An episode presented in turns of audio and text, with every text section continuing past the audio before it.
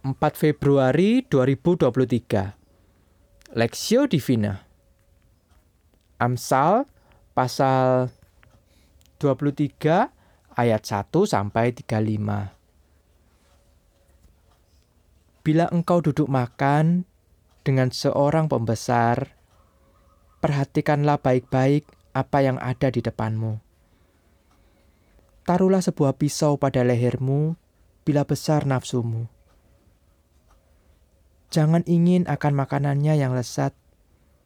Itu adalah hidangan yang menipu. Jangan bersusah payah untuk menjadi kaya. Tinggalkanlah niatmu ini. Kalau engkau mengamat-amatinya, lenyaplah ia. Karena tiba-tiba ia bersayap, lalu terbang ke angkasa seperti Raja Wali. Jangan makan roti orang yang kikir. Jangan ingin akan makanannya yang lezat. Sebab seperti orang yang membuat perhitungan dalam dirinya sendiri, demikianlah ia. Silahkan makan dan minum, katanya kepadamu, tetapi ia tidak tulus hati terhadapmu. Suap yang telah kau makan, kau akan muntahkan. Dan kata-katamu yang manis, kau sia-siakan. Jangan berbicara di, teng di telinga orang bebal, sebab ia akan meremehkan kata-katamu yang bijak. Jangan engkau memindahkan batas tanah yang lama dan memasuki ladang anak-anak yatim. Karena penebus mereka kuat. Dialah yang membela perkara mereka melawan engkau. Arahkanlah perhatianmu kepada didikan dan telingamu kepada kata-kata pengetahuan. Jangan menolak didikan dari anakmu ia tidak akan mati kalau engkau memukulnya dengan rotan. Engkau memukulnya dengan rotan, tetapi engkau menyelamatkan nyawanya dari dunia orang mati. Hai anakku, jika hatimu bijak, hatiku juga bersuka cita. Jiwaku bersukaria kalau bibirmu mengatakan yang jujur. Janganlah hatimu iri kepada orang-orang yang berdosa, tetapi takutlah akan Tuhan senantiasa. Karena masa depan sungguh ada dan harapanmu tidak akan hilang. Hai anakku, dengarlah dan jadilah bijak. Tunjukkanlah hatimu ke jalan yang benar. Janganlah engkau ada di antara peminum anggur dan pelahap daging. Karena si peminum dan si pelahap menjadi miskin, dan kantuk membuat orang berpakaian compang-camping. Dengarkanlah ayahmu yang memperanakan engkau, dan janganlah menghina ibumu kalau ia sudah tua. Belilah kebenaran dan jangan menjualnya Demikian juga dengan hikmat, didikan, dan pengertian. Ayah seorang yang benar akan bersorak-sorak. Yang memperanakan orang-orang yang bijak akan bersuka cita karena dia. Biarlah ayahmu dan ibumu bersuka cita. Biarlah beria-ria dia yang melahirkan engkau. Hai anakku, berikanlah hatimu kepadaku. Biarlah matamu senang dengan jalan-jalanku. Karena perempuan jalang adalah lubang yang dalam, dan perempuan asing adalah sumur yang sempit.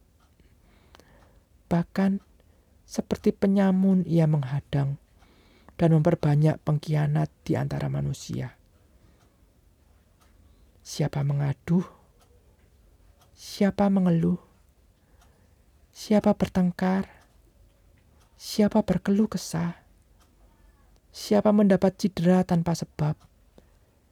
Siapa marah matanya? yakni mereka yang duduk dengan anggur sampai jauh malam, mereka yang datang mengecap anggur campuran. Jangan melihat kepada anggur, kalau merah menarik warnanya, dan mengilau dalam cawan, dan mengalir masuk dengan nikmat. Tetapi kemudian memakut seperti ular, dan menyemburkan bisa seperti beludak. Lalu matamu akan melihat hal-hal yang aneh, dan hatimu mengucapkan kata-kata yang kacau. Engkau seperti orang di tengah ombak laut, seperti orang di atas tiang kapal. Engkau akan berkata, "Orang memukul aku, tetapi aku tidak merasa sakit. Orang memalu aku, tetapi tidak kurasa. Bilakah aku siuman?"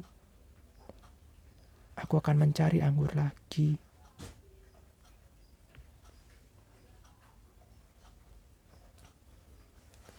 Masa depan di tangan Tuhan. Perspektif. Karena masa depan sungguh ada dan harapanmu tidak akan hilang.